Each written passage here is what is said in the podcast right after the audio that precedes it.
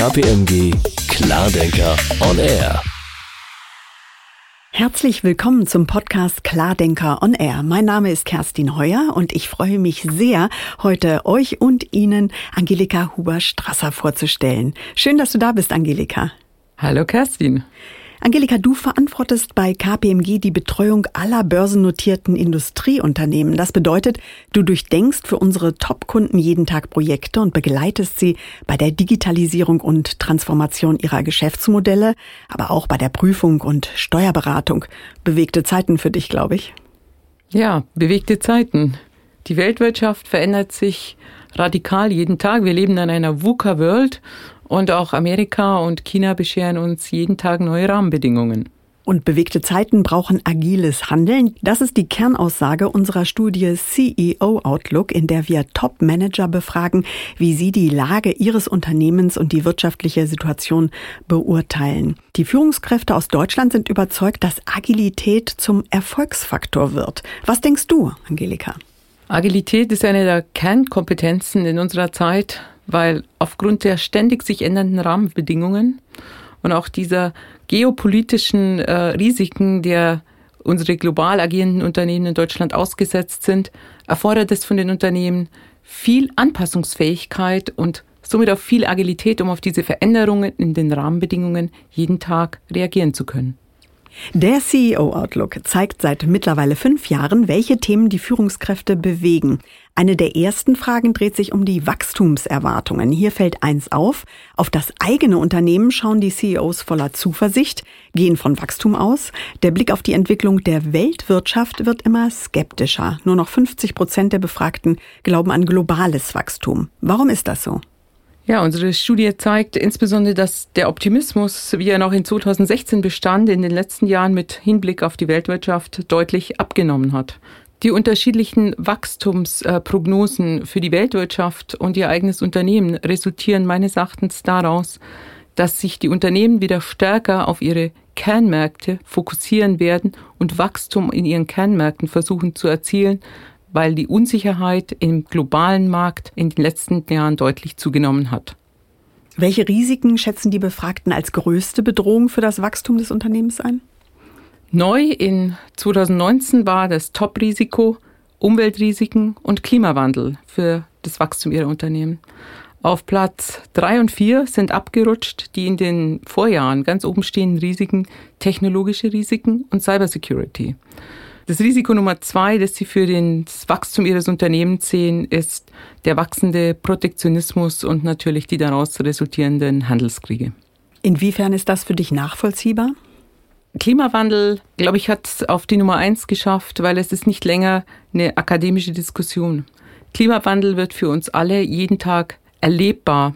Und Klimawandel findet sich erstmal auch in den Zahlen der Unternehmen wieder. So hat zum Beispiel letztes Jahr die Unternehmen, die am Rhein produzieren, erfahren müssen, dass sie Umsatz- und Ergebniseinbußen bekamen aufgrund des warmen Sommers, der zu Niedrigwasser am Rhein geführt hat. Ein weiteres interessantes Ergebnis aus unserer Studie, Angelika, 73 Prozent der von uns befragten Führungskräfte aus Deutschland sagen, dass sie in ihrer Karriere schon einmal ernsthaft gescheitert sind, daraus aber gestärkt hervorgingen. Und die Umfrage zeigt, dass in anderen Ländern im Vergleich zu uns eine deutlich positivere Fehlerkultur gelebt wird. Was macht denn für dich eine positive Fehlerkultur aus? Positive Fehlerkultur bedeutet für mich, dass man agil ist in seinen Innovationsprozessen. 58 Prozent der CEO in Deutschland sagen aus, dass sie ihre Innovationsprozesse verbessern wollen. Innovation muss in Deutschland agiler werden. Wir müssen schneller werden und der Kunde muss im Vordergrund stehen. Oft gibt es ja in deutschen Unternehmen auch noch klare und starre Hierarchien. Wie kann Agilität denn im Unternehmen wirklich gelebt werden? Ich glaube, der erste Schritt, um agil zu handeln in einem Unternehmen, ist, dass die Führungskräfte agil im Kopf sind. Der zweite Schritt ist dann Abbau von Hierarchien und Privilegien. Und der dritte Schritt ist dann, dass man in flachen Hierarchien arbeitet und agil die Projekte vorantreibt. Gibt es denn aus deiner Sicht sowas wie drei Eigenschaften, die ein CEO mitbringen sollte? Ich glaube, der erste Kompetenz, die er mitbringen sollte, ist für mich mit Weitblick arbeiten. Er sollte über seinen Kundennutzen und auch über den geschäftlichen Nutzen hinaus auch Faktoren wie soziales Engagement und Umwelt in Einklang bringen mit seinen finanziellen Ansprüchen und sollte diese gegensätzlich, teilweise auch gegensätzlichen Ansprüche eben ausbalancieren. Die zweite Kernkompetenz, die ein erfolgreicher CEO mitbringen sollte, ist meines Erachtens Resilienz. Er muss lernen, mit Veränderungen, auch mit Misserfolgen oder Niederlagen umzugehen und daraus gestärkt hervorzugehen. Ein Beispiel ist für mich auch der Fußballspieler Toni Kroos, der das Mittelfeld bei Real Madrid dirigiert, die Diven einbindet, schnell mit Niederlagen äh, umgeht und dann auch beim nächsten Spiel wieder auf dem Platz steht und alle zum Erfolg führt. Der dritte Erfolgsfaktor für mich ist Agilität. Agilität im Sinne von Selbstreflexion und auch der Austausch mit Menschen außerhalb seiner Komfortzone. Das heißt zum Beispiel der Austausch mit Startup-Unternehmern oder auch Reverse Mentoring mit seinen jungen Mitarbeitern oder auch mit NGOs. Der CEO Outlook zeigt auch, Klimawandel wird zum Top-Thema in den deutschen Chefetagen. Kannst du dich noch erinnern, wann und wie du zum ersten Mal auf den Klimawandel und seine Auswirkungen aufmerksam wurdest? Ja, Klimawandel begleitet mich eigentlich zumindest mein bewusstes Leben und ich kann mich auch in meiner Kindheit wegen des Studiums daran erinnern, als wir die Bilder in der Tagesschau noch zu den sterbenden Wäldern gesehen haben. Waldsterben war damals ein großes Thema. Oder auch dann das Ozonloch, dem mir dann eben begegnet ist, in dem die Deos und die FCKWs in den Kühlschränken abgeschafft wurden. Und ich glaube, das Positive ist, wir haben es immer wieder geschafft, mit diesen Umweltthemen auch umzugehen und sie zum Erfolg zu führen. Und heute sind unsere Wälder wieder in einem guten Zustand. Und die Situation hat sich somit verbessert, beziehungsweise beim Ozon auch wieder stabilisiert. Und ich glaube, das ist auch diese große Kraft, die wir alle und in uns haben und auch äh, durch die moderne Technologie, dass wir auch in der Lage sind, Schäden am Klima, wenn wir schnell und gemeinsam und global handeln, auch wieder zu beseitigen. Wie können sich denn Klimawandel und Umweltrisiken konkret auf das Wachstum einer Firma auswirken?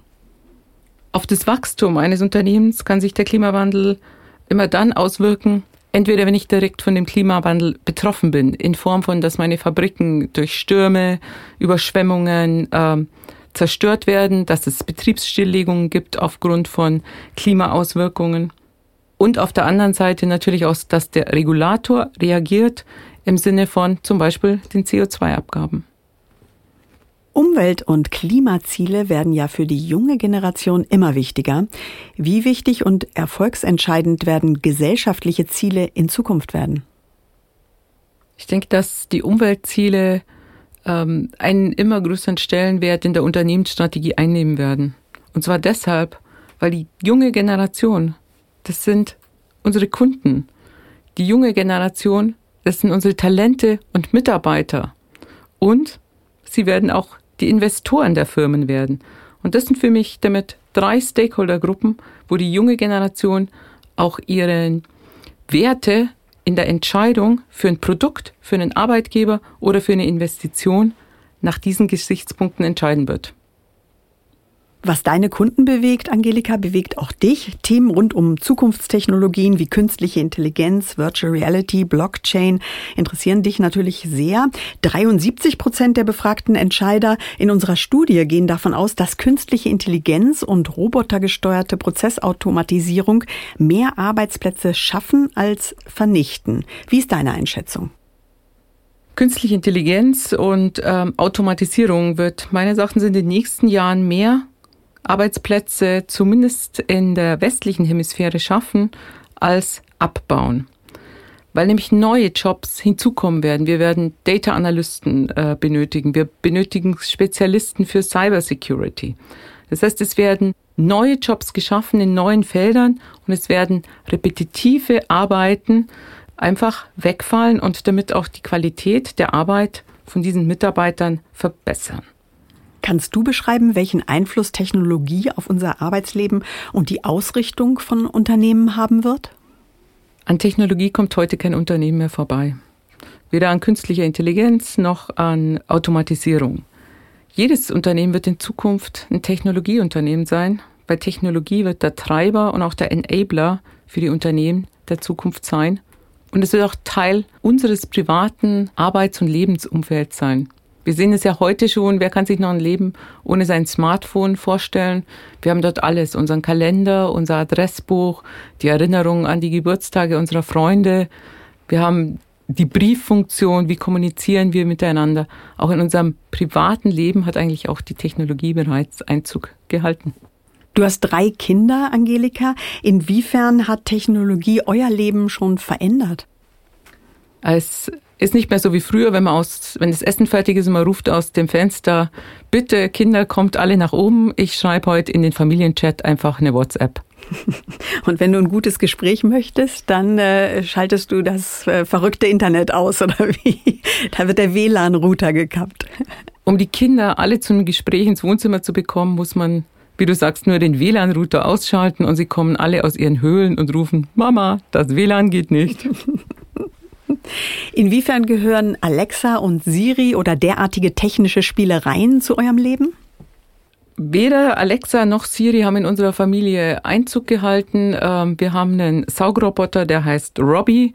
Und ansonsten haben wir noch zwei Katzen, die Tom und Jerry heißen.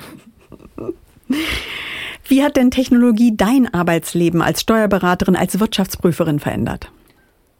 Technologie hat auch in der Steuerberatung und Wirtschaftsprüfung in den letzten zehn Jahren unser Arbeitsumfeld deutlich verändert.